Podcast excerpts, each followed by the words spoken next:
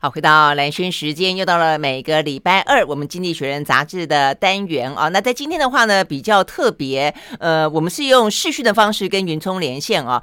哎，过去其实 OK，云聪上线了了哈。云聪早安，早安，早安。呃，云聪以前如果说我们要连线，比方说他去马来西亚过新年的时候，过旧历年的时候，我们都还是用电话，对不对？转眼间因为疫情的关系，嗯、你看大家用视讯用的多顺啊。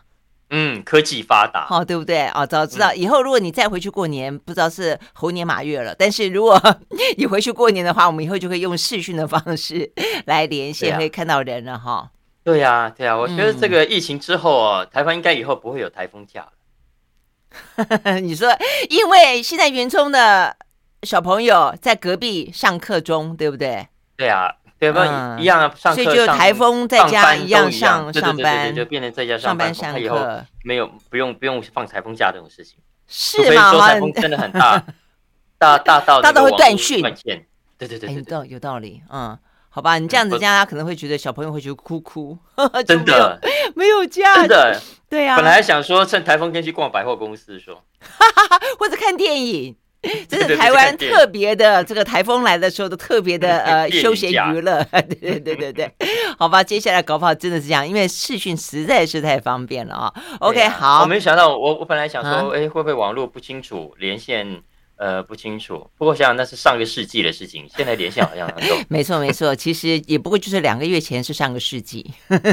好，而且多清楚啊，清楚到说呢，刚才呢，云聪一走进来摘下口罩，然后我就说，哎。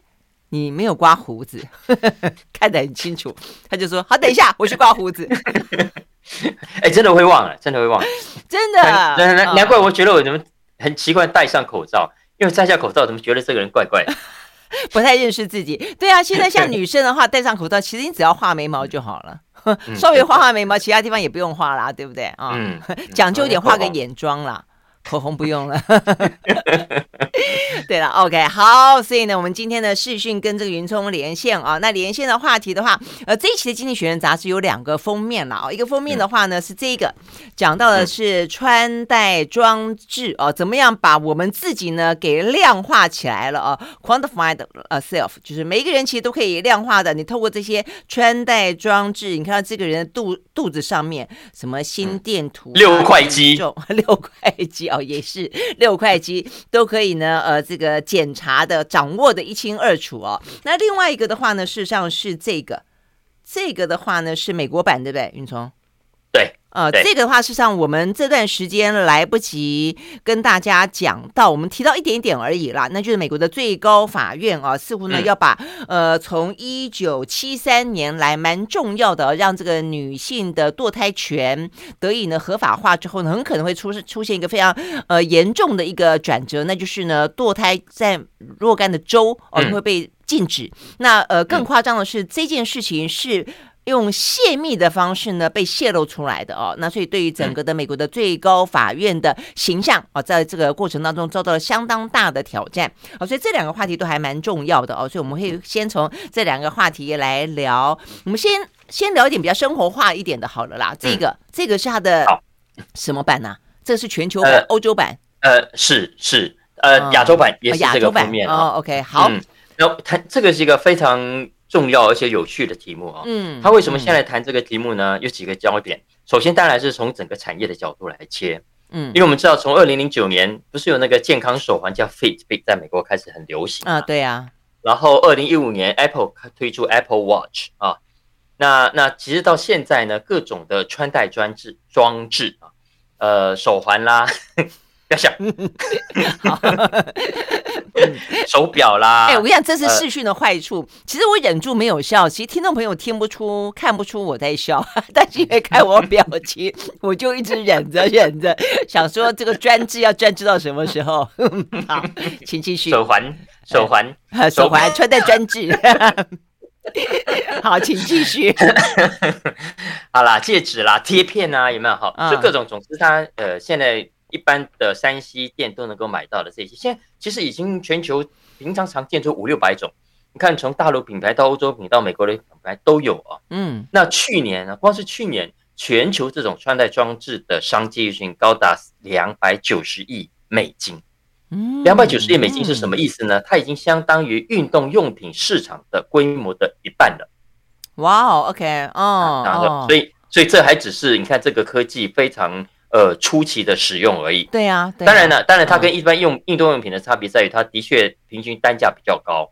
除了像大陆的小米啦这些品牌相对走低价路线之外，其实其他的相对价格还是算高的。嗯，但无论如何，你是可以看得出它接下来的潜力，尤其在在欧美。啊，嗯，在美国哦，平均每四个人就有一个人身上，你路上遇到他会，你问他你身上有没有穿戴装置，他会有，嗯嗯，要么是 Apple Watch 啊，要么是各种的手环，要么是戒指，嗯，但如果前阵子，其实我记得疫情前我搭飞机的时候，因为飞机上很多的那个。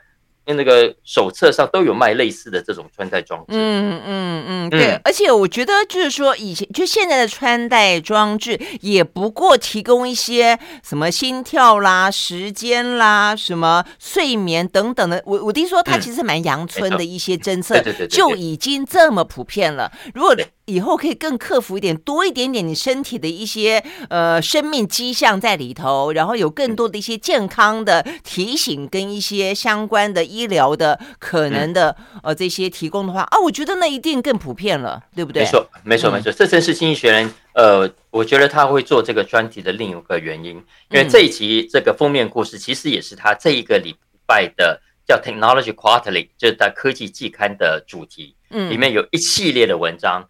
呃，就从不同的角度去带大家看看这个穿戴式装置产业最新的进展。嗯，因为这个穿戴式啊，我们讲就是我们看起来就是这么简单的几样东西，但其实呃，我们知道它背后科技的使用是非常广泛的。嗯，呃，包括呃这些装置上一定会有的 sensor 啊，感应器。对。呃，你看光是感应器这个可应用的范围就很广了。你看我们的一般的计步啦。呃，卡路里的消耗啦，呃，血氧指数啦，呃，这个酒精等等，血糖的测试，其实都是靠这个 sensor 啊。嗯。另外，背后当然还有很多的 AI，呃的各种软体啊，还有演算法，呃的使用啊，所以它其实背后是非常非常精密跟复杂的科技。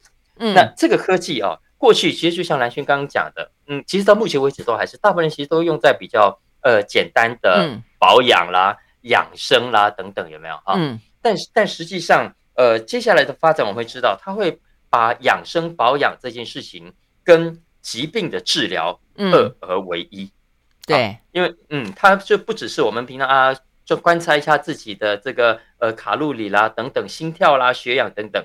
呃，相反的，呃，它渐渐已经形成一种观念是，呃，我如果有生病，现在可以透过这个软体监控，呃，慢性病啦。呃，老人的疾病啦，等等，所以呃，未来经经济学人说，这个穿戴式科技的进一步使用，它会慢慢形成一种观念，什么观念呢？就是自己的健康自己负责，嗯，就不再是我有生病啦，我要干嘛？我要去找医生，呃，医生要帮我负责，医生要帮我检查。嗯，未来这个检查，呃，这个观测这件事情，可以回到我们自己来。嗯，就是每一天每一天，就像是一开始家里面有血压计开始，对不对？像血压计，家里面有长辈人都会知道，嗯、医生会跟你说啊，那你家里面应该买一个，然后每天自己量一量。所以某个程度来说，就已经担负了一点点自己的呃健康管理了。但以后如果说可以透过这个穿戴装置，嗯、你可以监控的东西越来越多的时候，其实相当程度的自我健康管理就就。就具备了嘛啊！但我觉得其实更重要的是，就是这个数据除了搜集起来一段时间拿给医生看，或者一段时间自己知道之外，我觉得如果当另外一端可以连上医生，连上一些呃更多的一些可能可以进行治疗也好，或者说呢，假设了哈，我记得我们先前有聊到过，呃，其实现在不少的穿戴装置啊，有过假设说它可以侦测你摔倒。你如果摔倒之后呢，你可以马上呢，呃，对方是谁接到这个摔倒的讯息呢？除了你自己知道之外，假设你家人可以知道，或是说你的一个什么呃附近的随便呃什么警政单位哦，或者说一个什么医疗机构会知道，呃急急救的什么哦，一有就来了，哎，那这个事实上可能可以发挥更积极性的。这个效果，我觉得这个其实是指日可待的，对不对？没错，没错，也不用到指日可待。欧美它为什么刚刚讲那个数据，过去这几年成长这么的快啊？主要原因也是跟这个疫情有关。因为其实，在疫情之前呢，老实说，对很多的人来说，这个穿戴装置虽然新奇，虽然觉得好用，可是老实说哈，可有可无。嗯，大部分人其实经济学人这边有提到，他说玩一玩，三分钟热度之后就束之高阁了，就把它放到抽屉里面没有带了啊。但是呢，这一波的疫情，第第一个，很多人没办法出门，没有办法去健身房，嗯，所以只好在家做运动。所以在家运动呢，你就需要这一些辅助来帮助你记录你的运动的成果跟过程。嗯，再来你也不能出门去看医生，呃，所以你被迫更加紧密的观测自己，尤其身上有慢性病的的病患，观测是各种指数。那这一些器材就派上了非常实际的用途。嗯，嗯，而且对于远距的医生，或者你后来有机会出门去诊所的时候，对医生来说，与其问你说啊，你过去的心跳怎样啊，你的这个正不正常啊，血压正不正常，你的运动正不正常，还不如你给他直接看你这些装的是装置上的数据。嗯，医生一看就一目了然。嗯。嗯，所以渐渐的，其实经过了这一波疫情，又有更多人习惯跟接受了这种这种器材。嗯，尤其你刚才讲到血氧浓度，血氧浓度其实在这个，如果你真的是罹患了呃新冠肺炎的话，轻症的过程当中，担心所谓的快乐缺氧，其实就是靠血氧的侦测。只是说我好像有看到也也有讲说它的好像不够灵敏呐。对对对对对对对对对。其实现在的确有一些呃，有些很可能太廉价或者可能防爆品之类的，效果未必是如他声称的那么好。嗯，那其实《经济学人》这一期啊，它有引述丹麦。呃的一个研究，因为这个研究呢，它追踪 一百二十几个研究，嗯嗯，呃，就研究就是针对不同的器材、不同的软体，呃，在不同状况下的使用啊，结果有有很有趣的结论哦。他说，呃，首先他发现有使用这些穿戴装置的人，比没有使用的人更愿意走动。哦，OK，因为有带着，所以你就想知道啊，我今天走了几步啊？啊，我今天消耗了多少卡路里呀？啊，所以，所以他的比较数据，他说有带的人呢，比没带的人每天多走一千两百步。哦，一千两百步相当于八百米。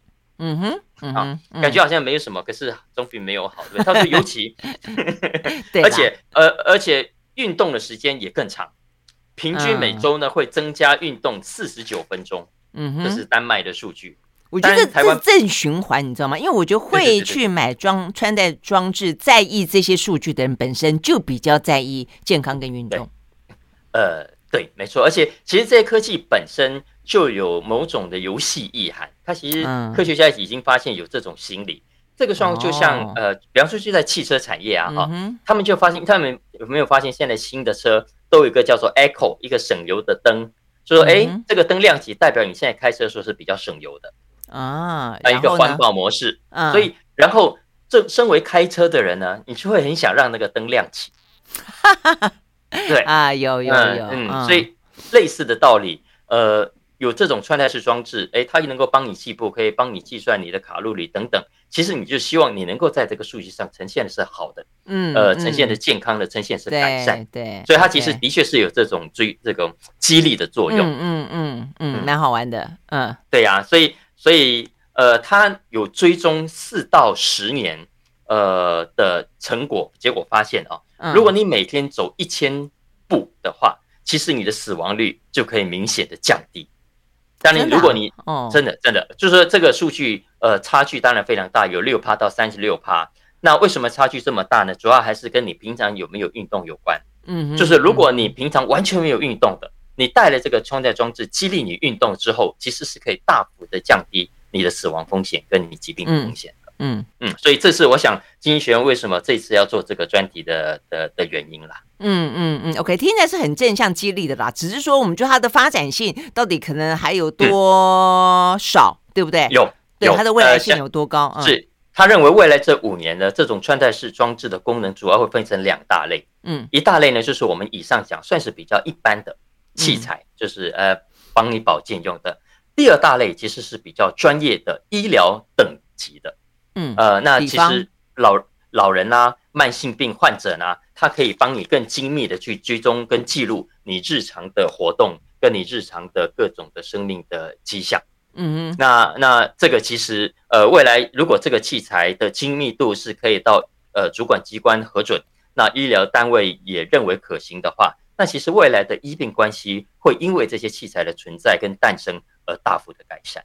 对啊，而且我真的觉得，因为我记得我们我刚刚在讲到说那个防摔倒那个，好像是在《科学人》杂志，我们跟这个李建华老师有聊到过，嗯、他们有些部分就就正在研发中了。如果他真的可以那么精确的掌握到说，呃，摔倒，因为摔倒跟你平常撞击。其实，呃，它可能反应的会不一样。大家可以越来越模拟到一个比较精确的状态的时候，你看台湾高龄化的社会，那么多的独居老人，如果他们都可以透过穿戴式的装置，然后呢，可以去侦测到一些可能意外状况的发生而紧急的救助的话，多好啊！哦，其实我一个同学，他爸爸也是年纪大了，嗯，就突然自己去厨房拿倒个水，就就摔倒了，嗯。嗯，幸好家里有人可以。对呀，我说他自己一个人，他是他就可能就没有人帮助他。嗯，那这个时候，如果他身上是有这种穿戴式器材的，的确会有很大的帮助。对呀，对呀，好，所以很期待这个穿戴式的装置哦，可能还有更多的一些相关的应用跟连接。好，我们休息了再回到现场。I like 103, I like radio 好，回到蓝轩时间，继续和沈云聪来聊这一期的《经济学人》杂志啊。那接下来这个话题的话，就聊到我们刚刚讲到的这个了啊。这个美国的呃最高法院在上个礼拜，事实上在美国自己本身来说是一个蛮大的新闻啊。那我们没有花很多的时间，是在于因为对台湾来说，呃，在这过去一个礼拜，可能疫情对我们来说是最重要的，所以相对来说，我在节目里面就谈这个部分啊，谈的非常的少。那刚好趁这个机会啊，就让这个《经济学人》杂志云聪来聊一聊。好，所以目前看起来的话呢，连拜登都出面。了啊，他们对于这个最高法院很可能呃要推翻啊这个所谓的叫做罗素维德案啊这件事情是非常的在意，所以大家就在讨论说，那为什么会有这个消息出来？很可能就是呢呃在最高法院的九名大法官当中的自由派，可能他们觉得说哇这个事情知识体大，赶快把这个消息泄露出来之后呢，让事情有所转圜。但也有人说可能是保守派，因为怕呢他们打算要做这件事情，呃。被啊，这个拜登为主的这些民主党人给阻挡，也因此呢，快点讲出来，讲出来之后呢，让呃这个保守派的人来捍卫他们即将要通过的这一个扭转历史的这个反堕胎法啊。但不管不管是哪一个，都显示出来，呃，堕胎法这件事情，即便在。这些年来啊，逐渐的让若干的州呃合法了啊，他们讲到是二十四周之内了啊，这个堕胎合法这件事情还是有非常非常激烈的啊这个拉锯跟这个争执。嗯，没错。如果说上个礼拜全台湾都在关注疫情的话，嗯呃，那其实上个礼拜在美国，大家对于这个爆炸性新闻的关注度是一样高的。嗯，就这是上个礼拜全美国人最热烈讨论的的一个话题。连我在台北。昨天去喝个咖啡，隔壁的美国人都在谈这个话题。为什么呢？因为这个爆炸性事件呢、啊，呃，我想大家如果有看新闻就会知道。如果没有，我稍微帮大家快速整理一下啊。呃，主要是因为大家知道，美国的最高法院其实过去平常大概也就是五六月、六七月间都会有重大的事件意见公布啊。嗯，那今年其实最受瞩目的，当然话题很多，案件也很多。不过现在最受瞩目的是关于堕胎权的争议啊。那照理说是大概今年六月，美国大法官会针对有一个叫 Dobbs and Jackson Women's Health Organization 的这个案子啊，呃，要要宣布大法官的最新的判决定。嗯，那这个案子其实主要是发生在密西西比州，因为呢，密西西比州在二零一八年就通过了一个立法，禁止呢十五周以后堕胎。嗯，就是十五周，十五周除以四，大概就是三个多月，不到四个月的时间。这之后绝对不准再进行堕胎。呃，包括包括什么？包括乱伦，包括被强暴，嗯、强暴呃，嗯、就是他都不准哦。所以呃，后来这个官司就一路打到了最高法院。那大家其实都拭目以待，看看最高法院最后做出来的结果会是如何。嗯，那我们知道，其实川普任内就任命了三名这个保守派的大法官，嗯、而且川普在任命他们的时候，记者有问他，哎，针对堕胎权的这个议题，你怎么看？跟你会提名什么大法官？其实，川普在当时就已经旗帜鲜明的告诉全世界，他会提一个 pro-life 的，呃。呃，不是 pro-choice pro-choice，pro-life 是代表反堕胎的大法官到这个最高法院去。当时我来讲，就是说，呃，在我们节目里面的话，其实我们曾经介绍过这个露丝金斯伯格大法官，他过世的时候呢，我们那时候特别呃讲了他那本书啊，这个写的非常好的一本书。他当初就是针对这个呃堕胎法这个部分，他其实振臂疾呼啊。他那个时候呢，就一直很担心，呃，他的过世或者说他身体不好的时候，会有保守派的人取他而代之。所以那个时候，刚才云聪中讲到的，川普提名的另外一位呢女性的大法官，呃，她就是以家庭价值为她最主要的这个倡议哦，所以那个时候就已经隐然的埋下了今天的这样的一个伏笔了啦。没错，没错。嗯，你讲了 RGB 啊，以后有机会再聊。我也觉得好可惜。其实 RGB 他到晚年身体已经不好了，嗯，所以其实他本来照理说，也有人建议他，你应该在奥巴马任内就自己申请退休，你让奥巴马有机会呃去去提名呃一个来自自由派的大法官，嗯，嗯，但是 RGB 没有没有没有这么做啊，所以也就呃不幸的在川普任内他就过世了，也就让川普成为雷根以后啊。唯一一个可以在任内提名三位大法官的总统啊，不过那是另外一件事情。对啊，对啊，他也很认真的让自己的生命跟健康延续啊。啊，呃，回到堕胎这件事情，那呃，上个礼拜爆发的这个事情呢，是美国的 Political 呃网站啊，公布了一一个一个机密的文件。这个文件呢，就是原本预计在呃下个月要讨论以及公布的美国大法官的决定。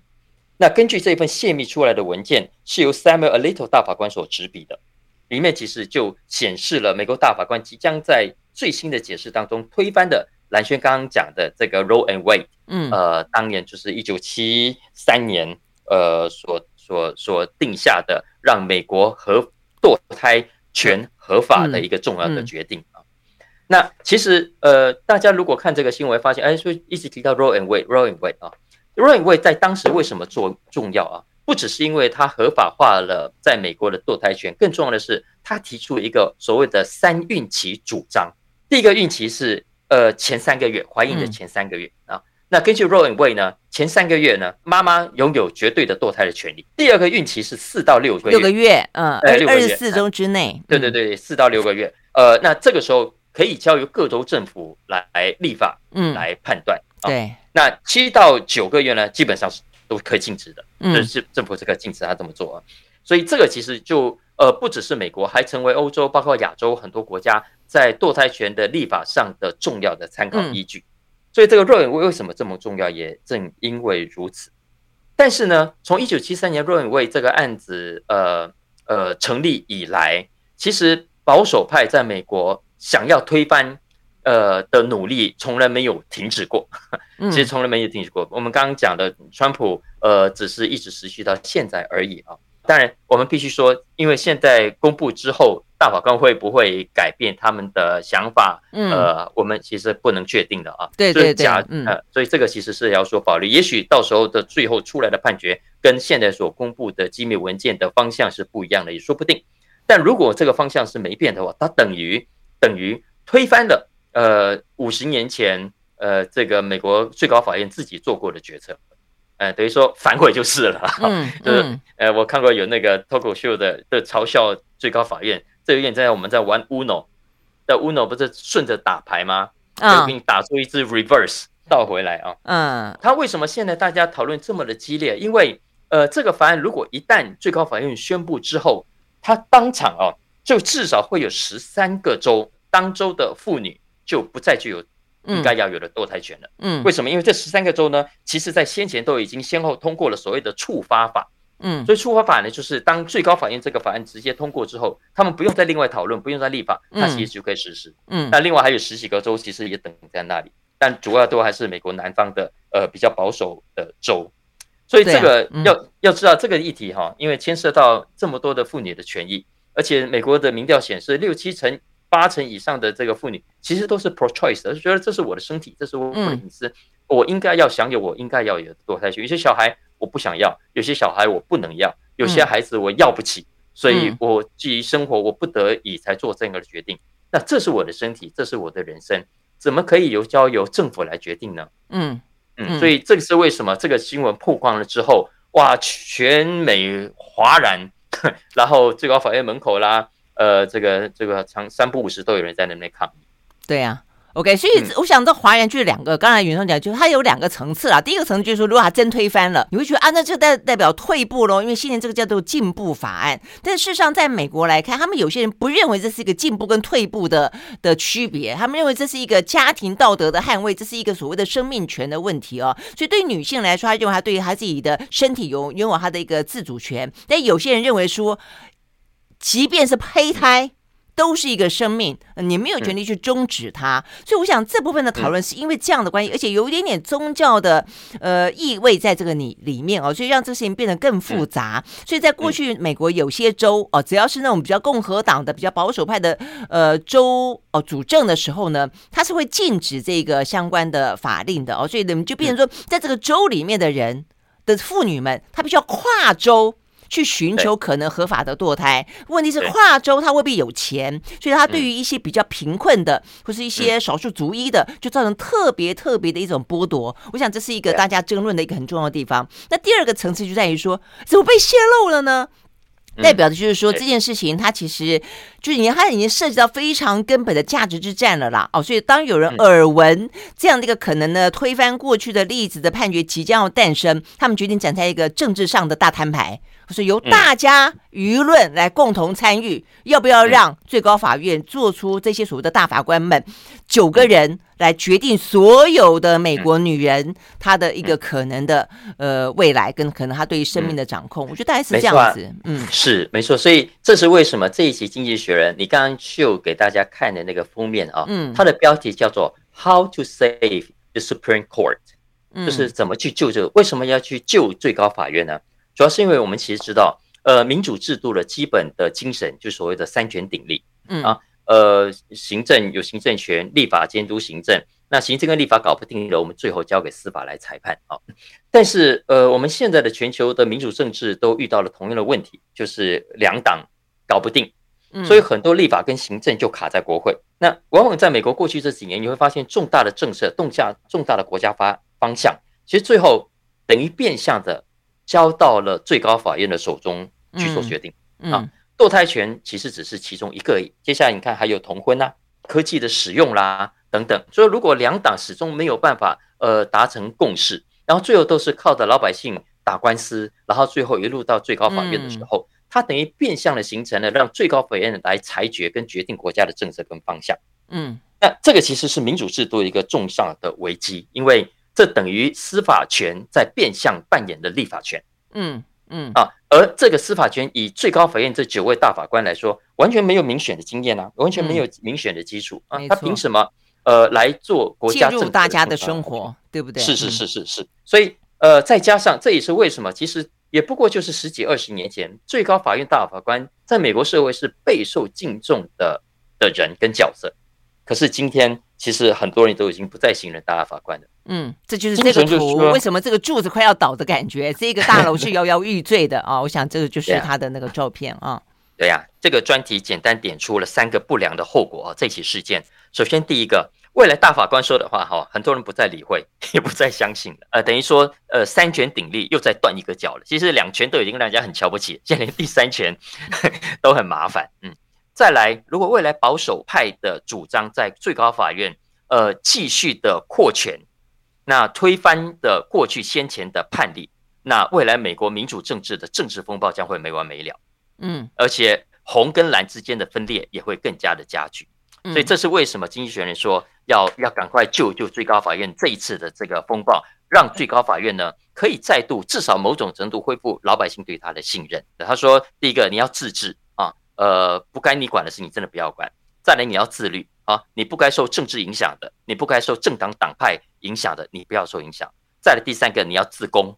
什么叫自公呢？因为我们知道现在的大法官是终身制的，其实经纪人是主张说要有 term limit，是要有任期制的。否则，其实以现在这种保守派这几个都这么年轻，恐怕到二零五零年，他们都还在当大法官。嗯，所以，所以这个对美国民主政治长远来说，其实是非常非常大的隐忧。嗯，但问题要要求他们自己自我阉割自宫，我觉得这也是另外一个非常艰巨的挑战吧。比起要化解美国的政党之争来说，也没有容易到哪里去啊。好，所以呢，这个部分显现出来美国的分裂程度啊，真的是不断的延烧，不断的向上啊，也更加的深刻。我们休息再回到现场。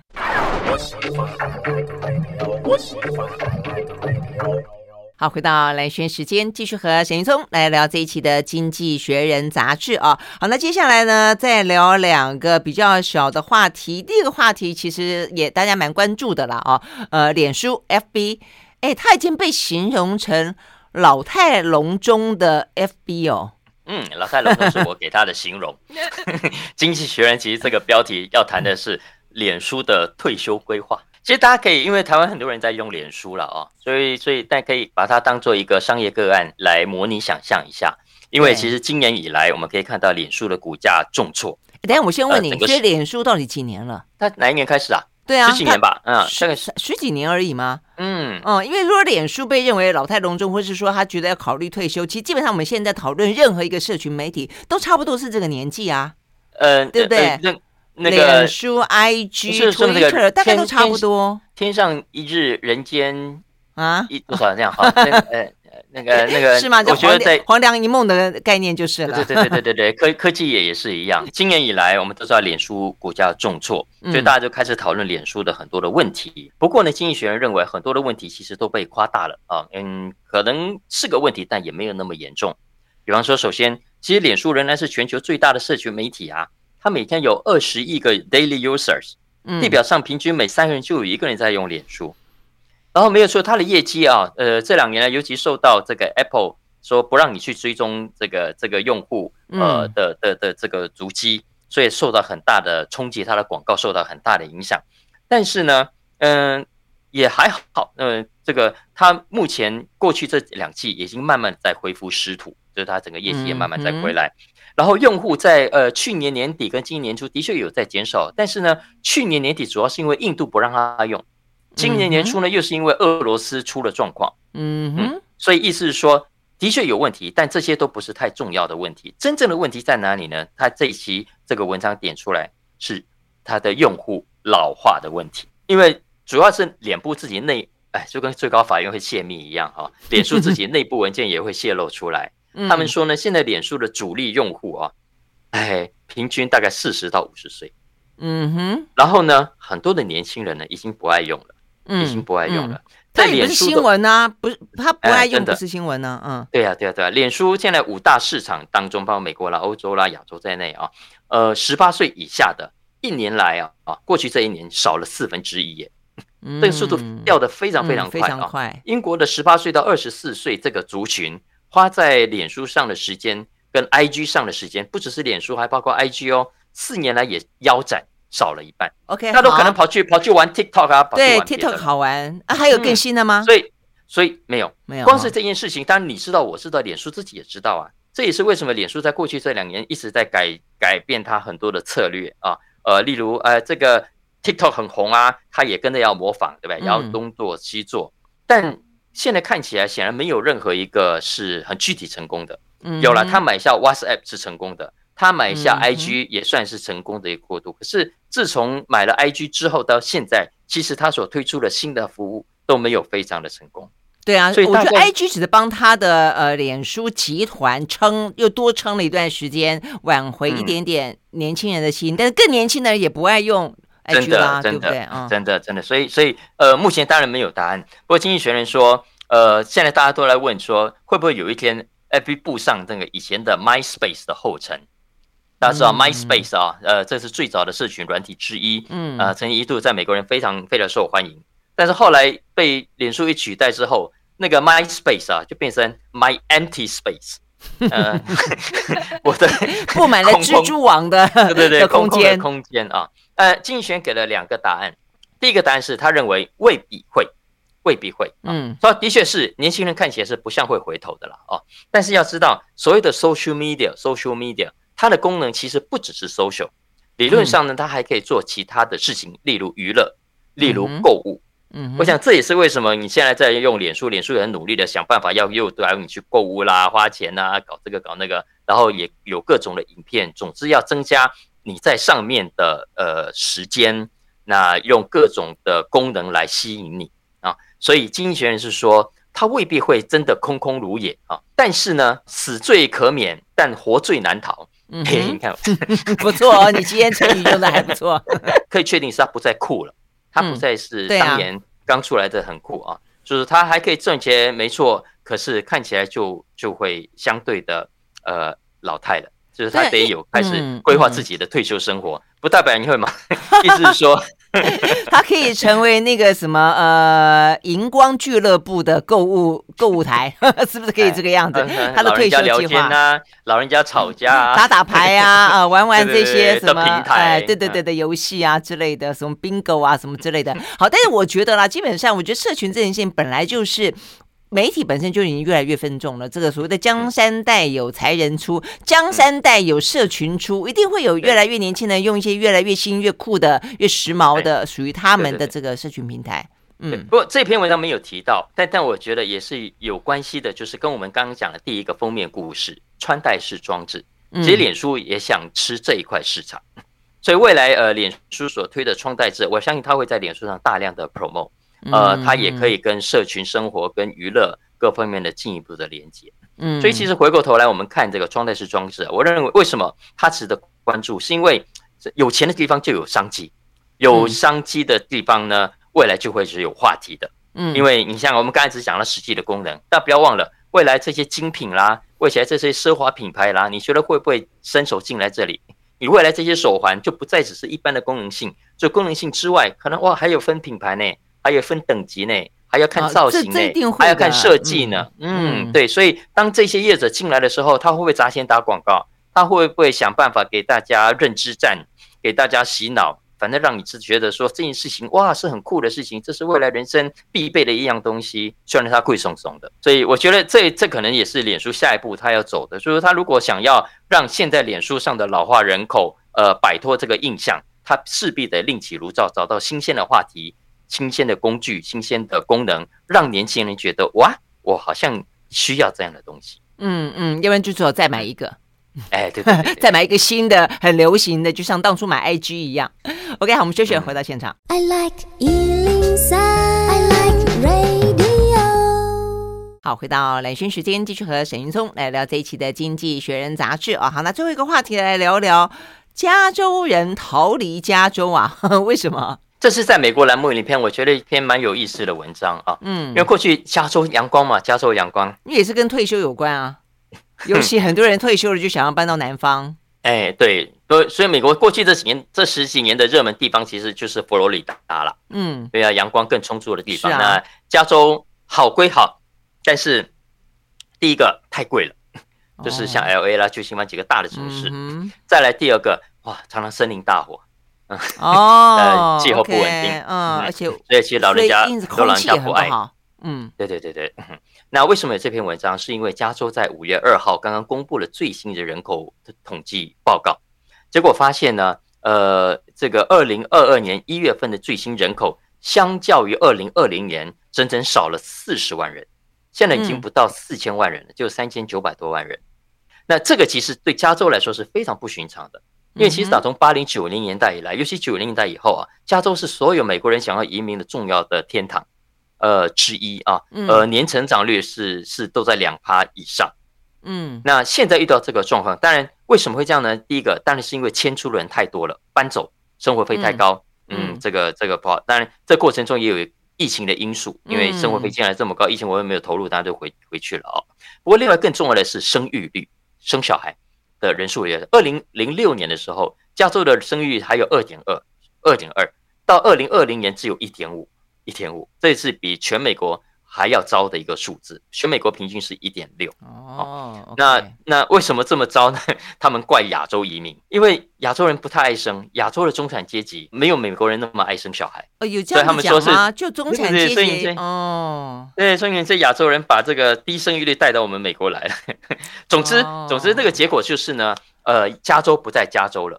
OK，过去呃，加州的特色，第一个年轻，第二个这个有。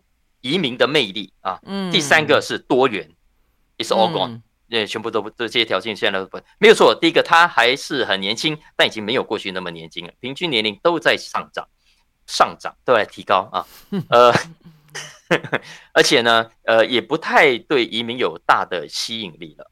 所以二十年来呢，其实有好几十万人其实就离开了加州。所以我们过去讲的戏谷的创业潮，现在也渐渐的尽量的移到其他的城市去。嗯，所以搞不好这是个原因。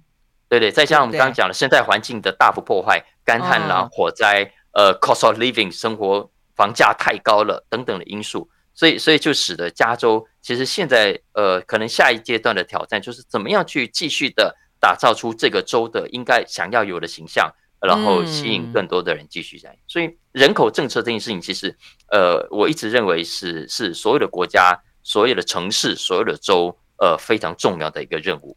对啊，不过你刚刚讲到这个新兴人口变少了，第一个跟生育率有关，第二个跟移民有关。嗯、我刚才在想到说，嗯、你看一路怪怪到了亚洲，其实回过头来看旧金山，旧金山是一个彩虹城市。其实很多不管是男同志、女同志，除非你让他能够去领养更多的人，否则的话，你要他去生育本身这件事情也是困难的、啊。嗯嗯，这这、啊、对不对？这也是一个对加州来说比较独特的一个现现象嘛，一个状态。人无。千日好，花无百日红。是，所以好，你知道我我那天在想到，你讲到加州，我就想到台中、欸，哎，啊，怎么说？十几年前，哎、嗯，台中是是我们好号称的台湾的加州，你还记不记得？啊、哦，是，那就台北那时候乌烟瘴气的，哎，台中空气好好啊，去吸引很多人，啊、呃，往台中去，啊、然后说准备带高铁啦，要什么全全台三大生活圈。对啊，而且我记得，因为我我，我有亲戚，对，我有亲戚住台中嘛，他们以前都觉得说啊，台中啊又很少台风，对不对啊？然后呢，对，对，阳光又很很适切啊，然后现在空气品质不太好了，嗯，哎，对呀，对呀，所以所以所以，我是说，其实人口啊，环境它是松懈不得的。嗯嗯，真的好，所以每一个城市都面临很多的挑战了哦。OK，好，所以呢，这些话题对台湾来说也不是不见得是只有加州独有。好，非常谢谢沈云聪跟我们聊这一期的《经济学人》杂志，谢啦，谢谢，嗯、拜拜，拜拜。